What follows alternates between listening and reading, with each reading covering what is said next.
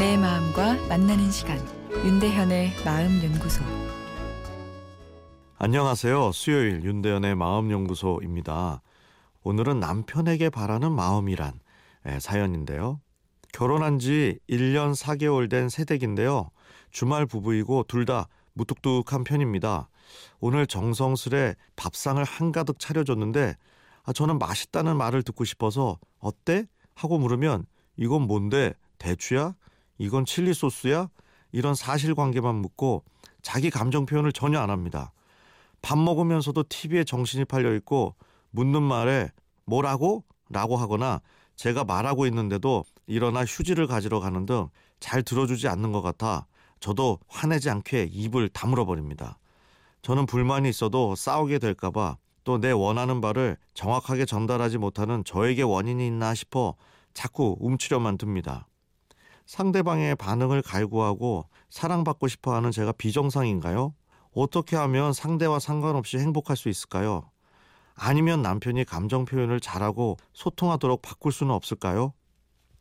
먼저 질문에 답을 드린다면 아내가 남편의 사랑을 받고 싶은 것은 지극히 정상적인 감정 반응이죠. 그리고 지나친 집착이야 문제겠지만 아예 상대와 상관없이 또 행복할 방법은 없죠. 사람은 타인과 따뜻한 관계에서 행복을 느낍니다. 아, 그래서 친절이 상품화되고 있는 거죠. 재화를 사는 거 이상 나에게 제공되는 친절 서비스에 지갑을 여는 것입니다.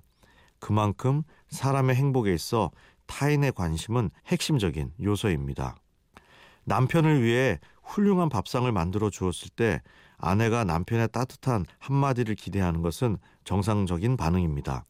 남편이 뭐라 하던 내가 잘 차려주었으면 그것으로 만족스러운 거 아닌가 하는 식으로 우리 마음은 작동되지 않습니다.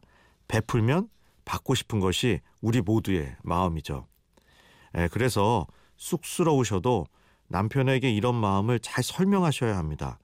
대부분은 남편이 몰라서 반응하지 않은 경우가 많기 때문인데요.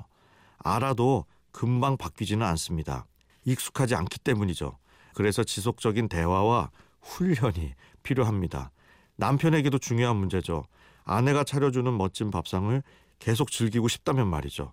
부부 갈등 해결의 시작은 서로가 많이 다르다는 것을 인정하는 것에서 출발해야 합니다.